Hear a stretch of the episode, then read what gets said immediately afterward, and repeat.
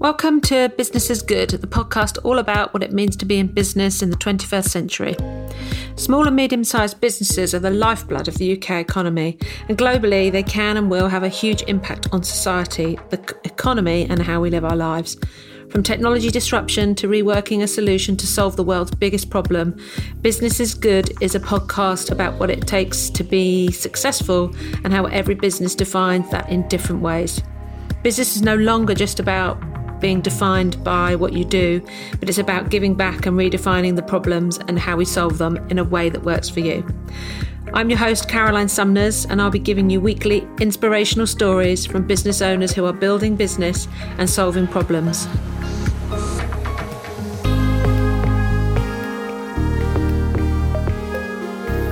Welcome to another edition of Business is Good. Um, we are now into our seventh or eighth episode. So far, feedback has been really good. Um, please do let me know if there's anyone in particular that you want me to talk to or interview. And I'm loving talking to such varied businesses and just hearing about all the um, just fantastic businesses that are out there that are um, modern types of businesses that are. Basically driving business for good in this in this economy. So this week I am talking to James Church from Robot Mascot.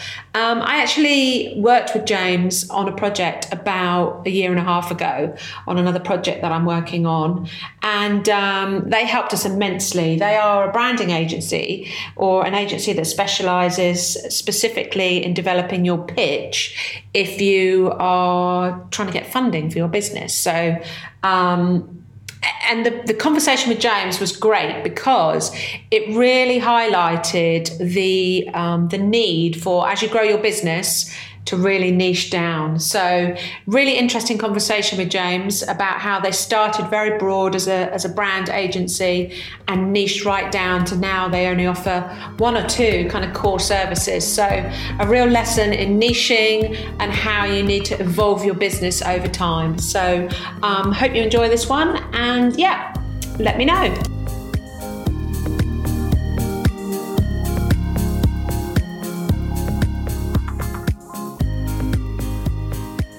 So, Robot Mascot is a specialist agency at creating pitch decks for uh, both investment and for um, for convincing your prospects about how great your business is and generating sales leads and um, interest in your business idea. But the, the fundamental um, idea is around investment. Um, that's where we really specialize. Um, we're partnered with people like Crowdcube and Seedrs uh, SeedLegals and, and, a lot of, sort of money finding services who, who, like to send their clients our way. So we get some great partnerships and great referrals to work with some really interesting new businesses. Um, and basically, we help them help them create a, a really powerful pitch that convinces an investor. Um, and we get some incredible results as well. We we know that about uh, on average, our clients raise uh, 10 times more likely to raise investment than the average startup. So, yeah, that's why we end up with all of these uh, funding agencies trying to refer their clients to us so we can make them more successful at raising some, some big bucks. That's pretty cool. I didn't know that there was that statistic around 10. Is it, did you say 10% more, raise 10%? 10 times. Ten times. Yeah, wow. ten times more likely than the average. The average startup is the results we're getting. So, yeah, that that's re- really, really quite powerful, isn't it? It's, it's good to know. We were quite happy when we discovered that. Yeah, sure. that is pretty cool, and I'm glad now that you helped us with our pitch deck. So, yes, yeah. That's, well, fingers crossed. That puts you puts you at the front of the pack. yeah, exactly. Um, so, yeah. you know, obviously, when you started Robot Mascot, did it start? Did that how the is that how the business started? Or did you kind of niche down over time? Because it's quite specific. Yeah. It a, is very specific. So yeah no we started life as your yeah fairly average um, branding and communications agency um, obviously we believed that the work that we were producing was better than everybody else's. But we, you know, when you look at it from a business model perspective, it, it was very much your your standard brand consultancy. We were doing websites for people, we were doing brand identities, um, quite a bit of copywriting. Um, and we had a couple of advisors um, on our team who both happened to be um, angel investors as well. And they spotted a couple of things about Robot Mascot that really interested them. And the first thing is that we made quite sort of boring businesses sound exciting. Um, and the second thing was that we made very complex businesses sound simple with the content that we produced. And, and they put two and two together and realized that this was a massive problem within the investment scene and within the startup scene. And all of the decks that they were being sent by uh, startups who were hoping that they would invest in their business could really value support on just articulating their message, um, communicating their business idea much more succinctly, uh, much more concisely. Uh, and they, they said if we could find a way to deliver that as a an affordable service to these people, we could have something quite interesting, quite exciting, and quite unique there. So that that kind of led us on this journey for the last sort of three years or so. Really, um, started to learn more about the investment industry and how we could how we could support startups. Started attending pitch events and saw firsthand how how difficult some founders and entrepreneurs can find it communicating their idea in a, in a short space of time in an exciting and engaging way, um, but also one that, that makes a convincing business case as well. So, yeah, over over the past sort of three years or so, we've been working more and more in in this um, niche, and over that time, we've developed a sort of unique methodology that we that we take our clients through, which get, which generates that result that we spoke about earlier, that, that ten times higher chance of receiving investment. Um, and so we follow this same process with every client um, to receive, uh, to generate the result and the final deck. And it's all about creating, um, making sure first that the, the business plan is all in place, that, that we've got all of the right information that an investor is going to need to make a decision. Uh, the next stage is to then talk, think about the structure of the deck and the content, and then finally, it's about designing it in a professional way um, that will convince an investor. So we take people through these three phases, of which there's six key parts. And uh, yeah, out, out the end pops a, a pitch deck that, that's 15 to 20 slides long that, that is really good at convincing investors that your business is the one to back. So yeah, it's been quite a journey, and, and we've conducted hundreds of hours of, of research with different investors and different startups to sort of learn how how what what works and how best to approach it. And we've gone from sort of starting with face-to-face workshops as part of our process to creating an online tool that that does a much more effective and more efficient job for everybody involved. So yeah, it's been quite a journey. That sounds like it sounds like it's evolved even since we worked together. So um... yes, yeah. So we, we had a workshop, didn't we? We, yeah. we spent half a day together, and then yeah. then I sent probably I think I would have sent a sort of a questionnaire for some of the to pull yeah. out some of the bits of your business plan. Um, we've turned that whole process now into a online tool that we call Pitch Prep, um, and that that unpacks all of that information, everything that we did in the workshop, and um, about what you do and why you do it, and, and how your product works, as well as all of the information in your business plan. Um, and it's all done online, which gives us as a business scalability. It means that we've, yeah. we've recently partnered with with funding providers in Asia, so we can start providing this service in Asia, um, obviously all over the UK rather than just London. So yeah, it gives us that scalability. But from a from a customer's perspective, from the founder's perspective, it, it, it does two things. One, it, it means that you get all of the all of the information in one place much quicker. We tend to find that our, t- our typical client will spend sort of two to three hours on, on this rather than the four hour workshop session yeah. plus a number of hours sort of bringing all the information together on the old way. But also you can sort of save your progress. And if there's anything you're not sure about, you can go away, research it, consider it, and come back to it before you then submit it. So it means that we're getting much better information as well, which allows us to um, to do what we do later on in the process to, to make it make it really effective and, and make sure that the pitch is one that, that investors are going to buy into. Yeah, I mean, it was a it was a um, let's say frustrating but useful process. yeah, it can be when yeah. when we're in those those face to face workshops. Sometimes I'm asking questions and yeah. you haven't necessarily considered the answer between you and your co-founder.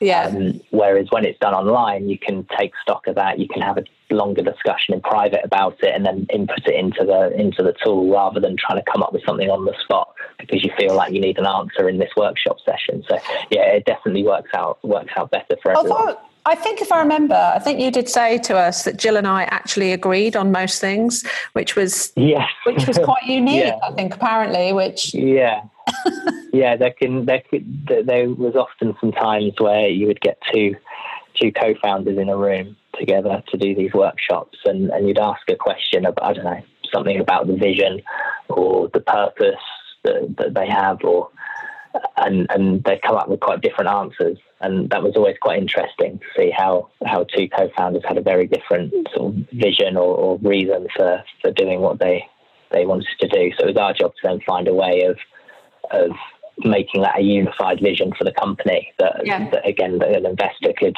could see and buy into that both of them both founders were were happy to pursue so, yeah i mean I, yeah. I, guess that kind of leads me on to another question actually then so do you see is there a pattern or theme of of problems that people come to you with um, or things that haven't been kind of fully thought through or you know issues where you think people need most help Mm, so, yes, there, there are some common common themes. I think first and foremost, I think the, the main the main problem we're solving for, for the majority of our of our clients is just the way they articulate their idea. They realise that they, they don't really have that nailed down in a really concise way. They they, they want to help with the language and the and the content on how to get their whole, you know, essentially what could be a 30, 40 page business plan down into 15 slides. And, and they're sitting in front, they sort of open PowerPoint,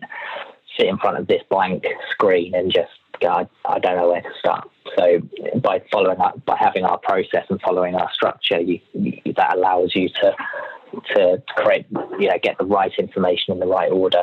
Um, so, so there's that kind of I'm not sure quite where to start or how to articulate um, what I'm trying to say in a way that an investor will will be excited by it. Um, and then the other thing is really around what should I actually put in there? What should I have in my business plan, uh, my pitch deck? Sorry, that an investor is really going to care about. Am I missing key bits of information, and, and does my information stack up, um, or, or, under investor scrutiny, is, is, my business plan going to be sort of ripped apart?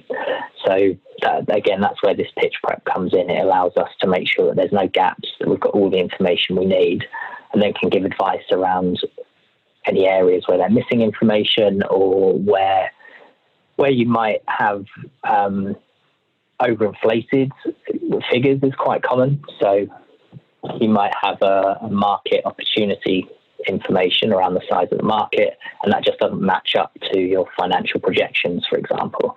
Or in order to hit your financial projections, you're going to need a market opportunity that's just really unrealistic and something that, that without an extremely good reason, an investor's going to look at and say, you're off your rocker, there's no way you can achieve that in, in three years. Yeah. So it's just making sure that we're giving it a sense check and that there's all of the all of the business plan content sort of matches up to what we know investors expect as a realistic but ambitious kind of target because you've got to get strike that balance from looking ambitious and not conservative because yeah. people want you to be a, a massive success and, and, and that's what's going to excite the investor, the potential size and revenue and, and value of your business in the future.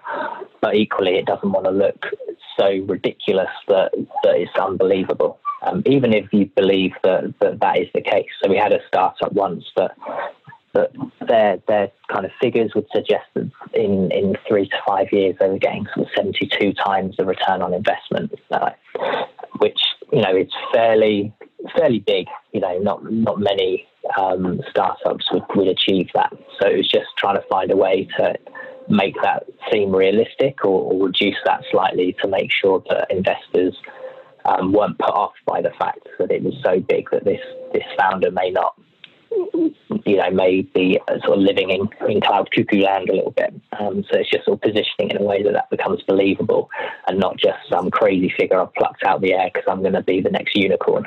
Um, so it's just sort of getting that balance right, really. Yeah, I mean, I think I was at a, I was at an event at Wayra on um, Wednesday. Wayra's a, if you know it, you probably know it. It's a tech accelerator. Oh, it's an accelerator that was started by Telefonica, but they were talking about you know mm. unicorns or. And, and we all know why they're called unicorns, right? Because they're so rare. Mm. yeah. The of actually, exactly. it's like 1% or something, or is even less than 1% of all businesses or something. It was some really startling statistic. But the problem is, I think mm. everybody holds that up as the as the you know when you see all these companies getting all this money you think oh yeah well i can do that but of course you yeah. you know in many cases that won't or majority of cases that won't happen so i think it's about yeah. i think it's about re- resetting expectations but not it, it, being realistic i guess uh, uh is the thing yeah would you say realistic and ambitious but not but yeah, not yeah, over the, the top. balance. Um, yeah, I think yeah, it is getting that balance because because no one wants to invest in a really conservative business that isn't. Because that if your figures are really conservative, that's the underlying pretext there is that you're not a particularly ambitious founder. You're not willing to take risks, and you, you don't don't believe enough in in your ability to make this happen and make this big. So so you've got to strike that balance between something conservative and something something quite exciting. Um, so so there's the two ends of the extreme, and it's finding finding that sort of balance in the middle that that says, you know, I can trust these guys. They look like they know what they're doing. They're ambitious, but it feels like this is achievable with what they say.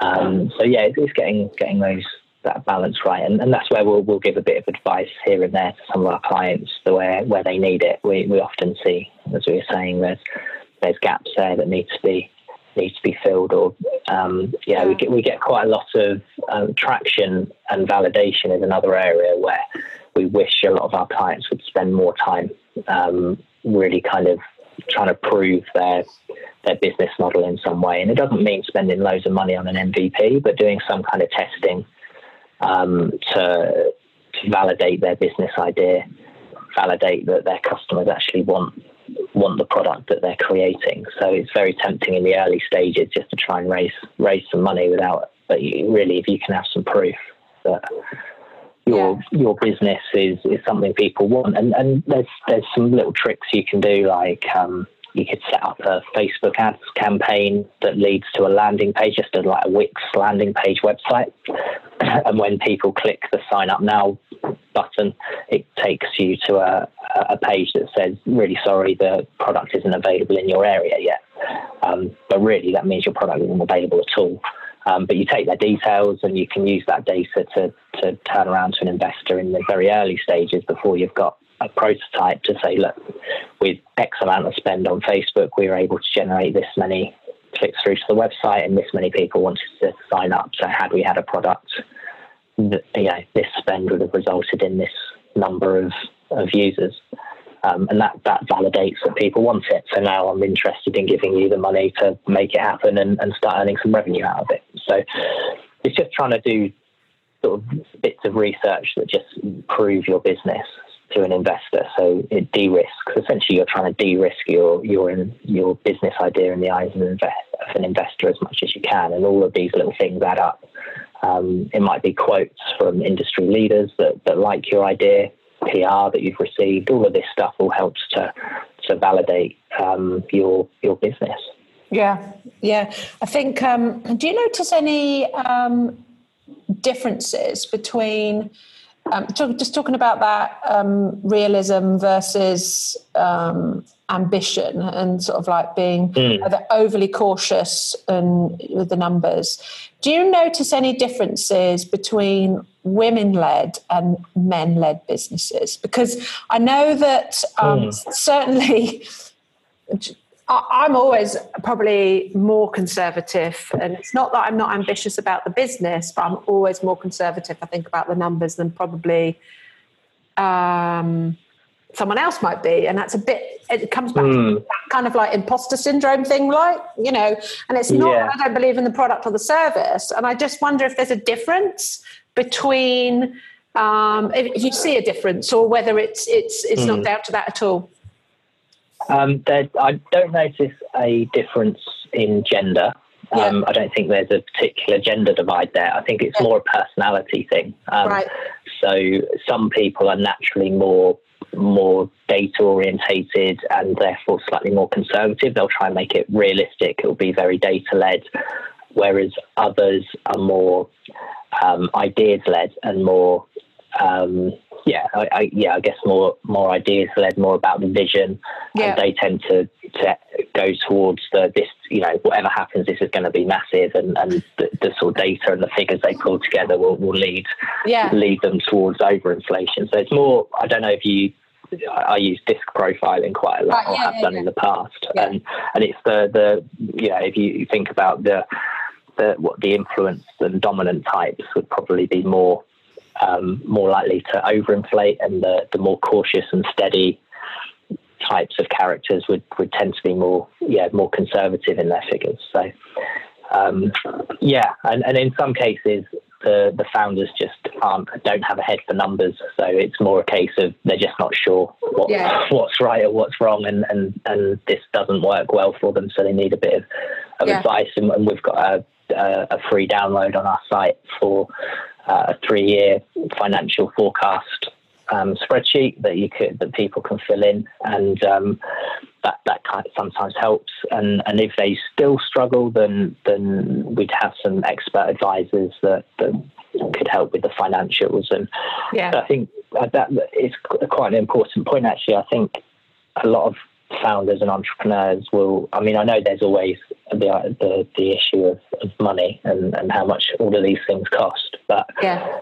i think a lot of a lot of founders and entrepreneurs in the early days feel like actually they're they're not being a very good founder if they have to get an expert in to do their business plan or an expert in to help them with their financials surely that's what what the founder should do and, and i think that's a, common misconception actually adds credibility to your business plan. And if you've had an expert come in and, and help you with the figures or help you with the business plan, because essentially, from an investor's perspective, they know that this is a business plan that could work because it's kind of validated by someone who's a professional at creating business plans. So it, it actually possibly has the complete opposite effect of, of from what a founder's perception of getting experts in might be.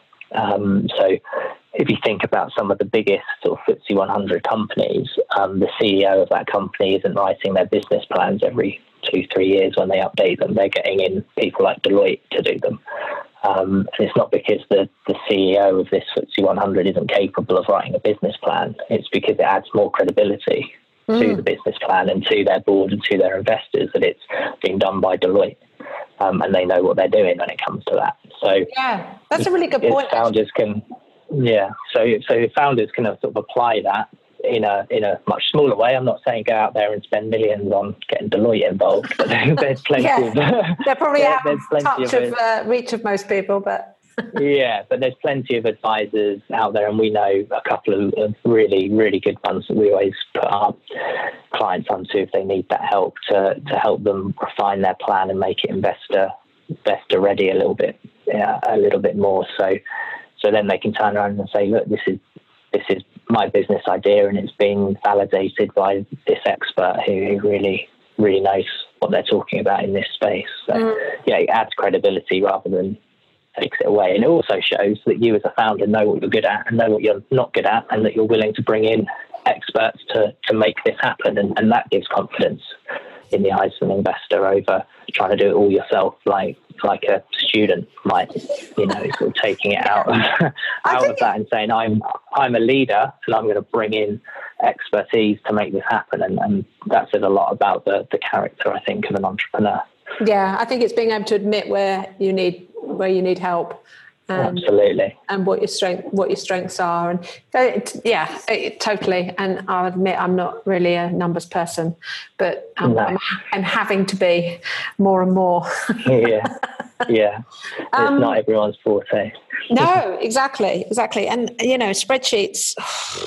You know, my background, my background's marketing, obviously, and you know, it's that right brain, left brain thing, isn't it? And I feel like the um, yeah feel like the numbers when I see a spreadsheet in front of me, it just hurts my brain. But I'm having to be yeah. more kind of, you know, re- really focused on it actually, but, which isn't a bad thing. Yeah. But I think you're right about yeah. the credibility for sure. Mm, it, yeah, no, it, it, it does make a difference. I think.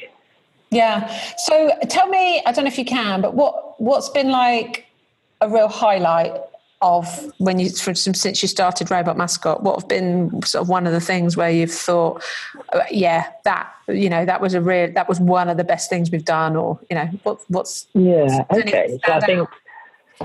Yeah, I think probably our, our, most standout result, which was quite exciting, was was producing a, a pitch deck for someone, taking them through our process, and and they they did one pitch one pitch event to, and raised more than they, they were asking for in that one event. So that, that was quite a highlight in that they, they were, I think, got 200% more than they were asking for um, in one pitch event.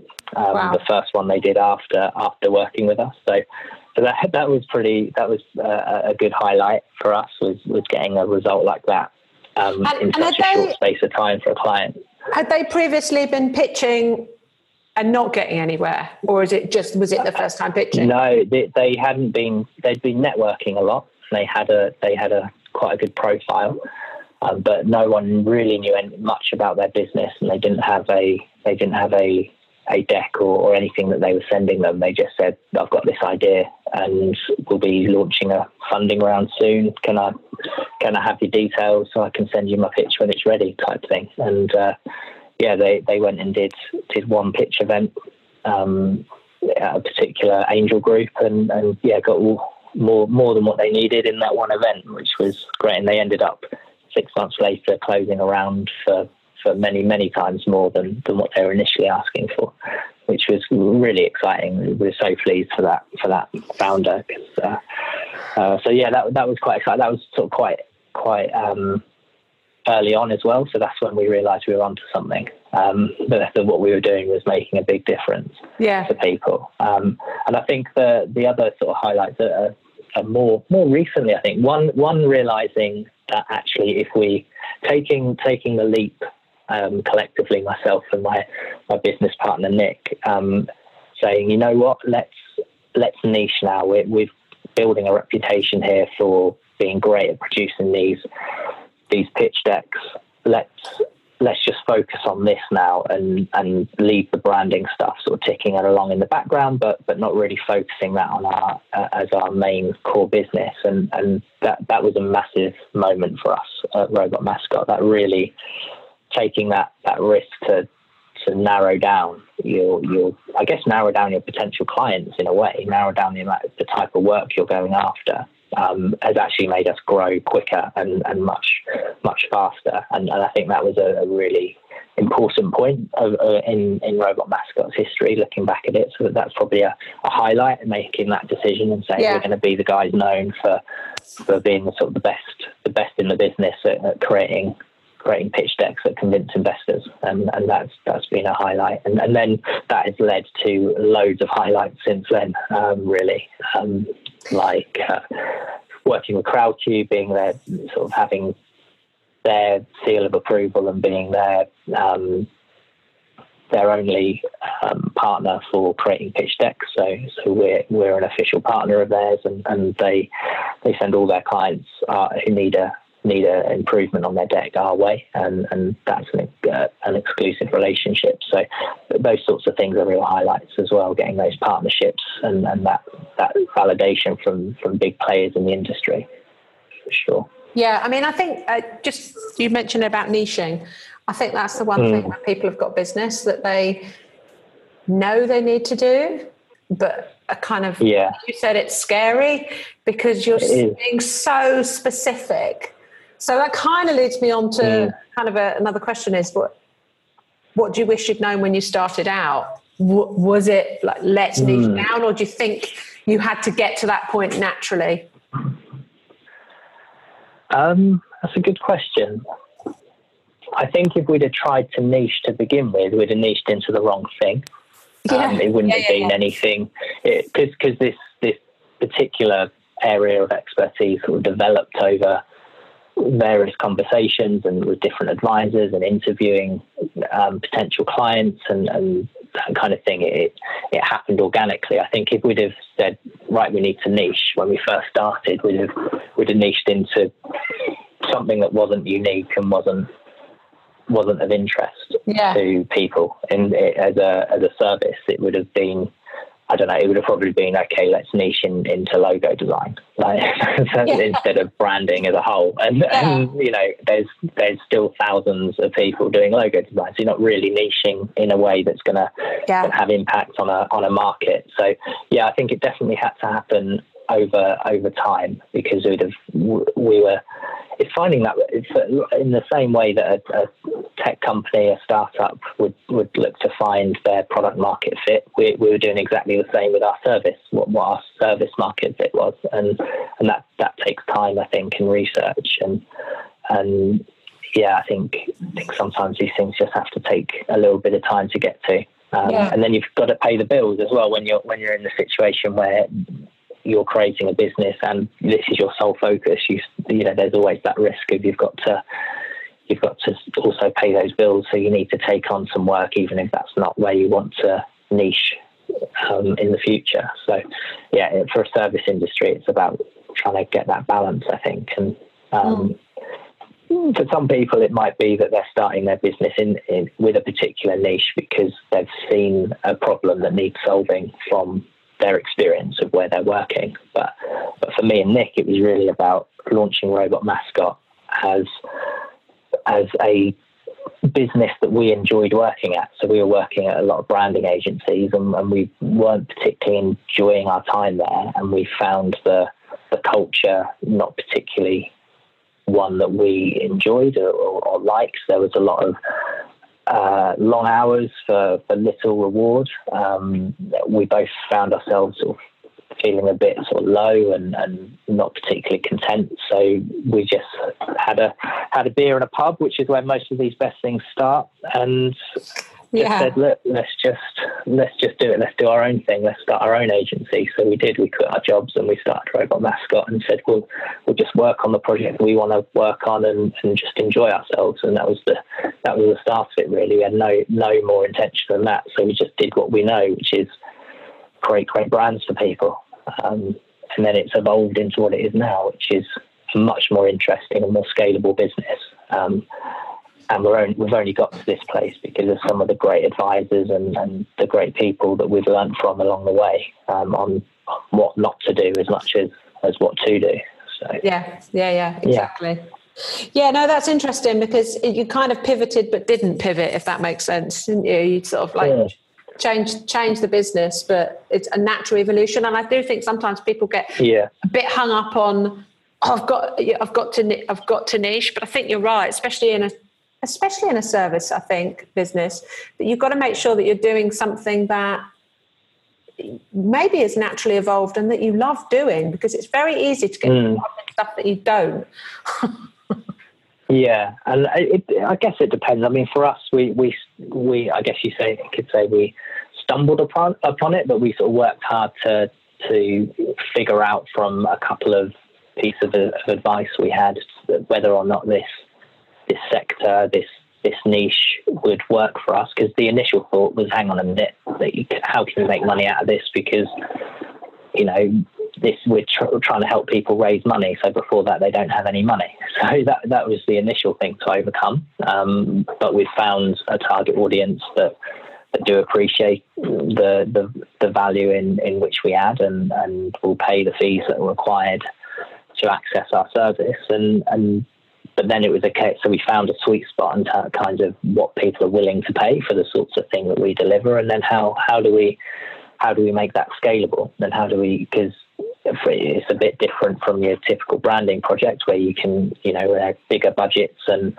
and longer projects to something that's quite a small two three week engagement on a on a lower fee. So it's more about scale. So so then that was the next challenge to overcome. How do we get scale out of this? And that, that's what led to this pitch prep tool yeah. rather than a workshop because we needed to find a way to deliver our service at scale and and that has led to us creating tools and creating ways of doing that, but also not without without jeopardizing the, the end result. And actually, what we've managed to create is something that improves the end result um, even further. So, so we'll be able to hit hit two of those points. We're able to now deliver at scale, so good for us. But we're also able this this process also allows us to deliver a higher standard and a better result um, at scale. So, so yeah, I think um, these things take take time, and, and you sort of work on it, and you keep keep moving it forward bit by bit. I think.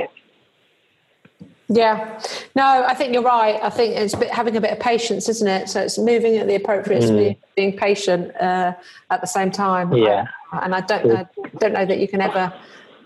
I don't know that anyone ever gets that fully right, to be honest. no, and because if we'd have, if yeah, I mean, if we'd have created this service from the off with um, we're going to have this online tool called Pitch Prep that's going to gather all this information uh, it would have been a disaster. It would have asked all the wrong things. It would have been based a lot on assumption, yeah, um, and and that kind of thing. It's it's the the act of having done hundreds of workshops with hundreds of clients and interviewed hundreds of um, hundreds of investors that has allowed us to have the, the knowledge to know what to ask in the and the way you ask it and the order in which you ask the questions to best unpack the information out of the mind of the, the entrepreneur.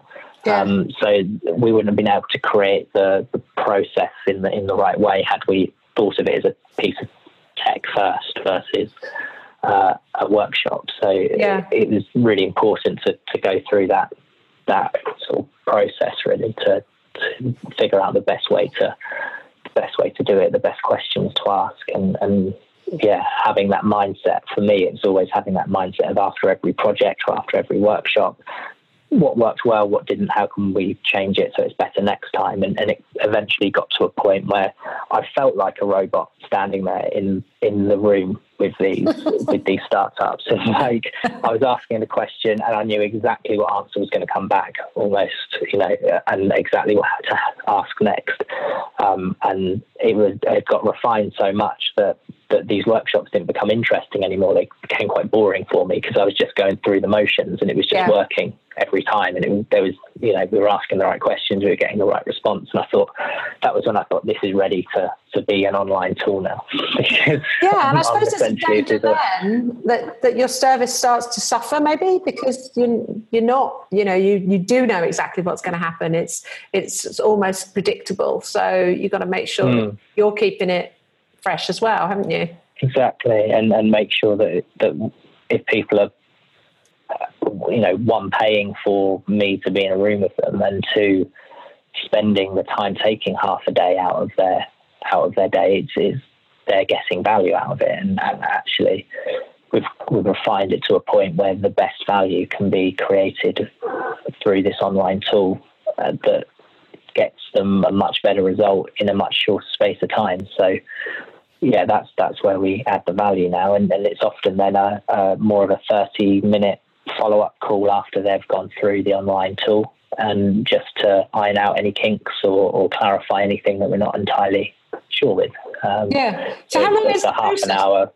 Now then, so they fill out the tool, then there's half an hour, and then how long till they, or is that not? You can't really say. Or it's two weeks. What the um, yeah, so so we typically um, from the point of filling out the and submitting pitch prep and, and, going through that online process, we we typically return the the pitch within two to three weeks.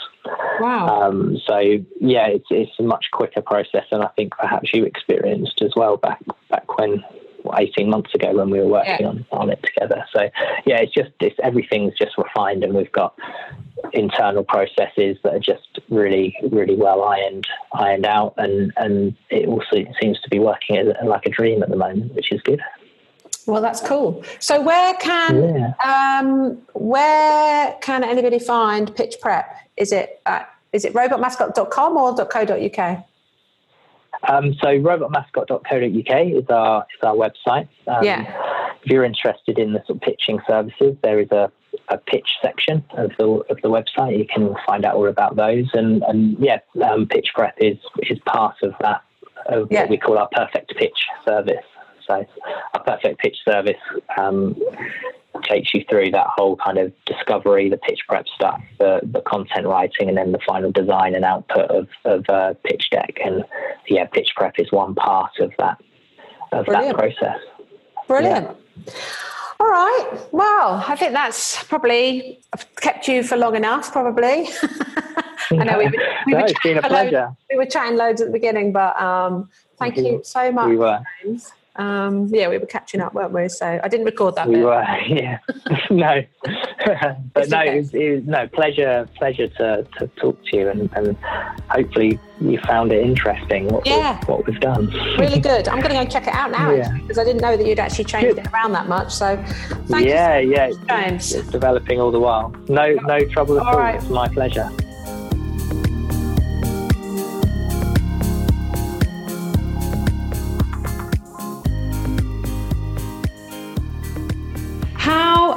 Fantastic was it listening to um, James and hearing all about um, Robot Mascot and how they've grown that business over the last two to three years?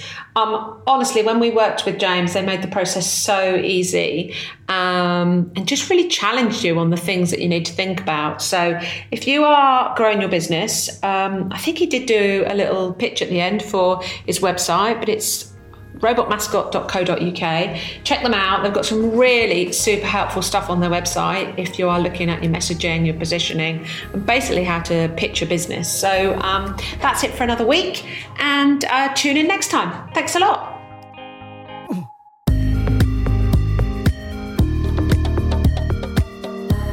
Podcast. Tune in next week where we have more inspirational stories talking about moving your business beyond what it is and moving it more towards what you're in business for, what's important, and doing good and changing the way things should be done.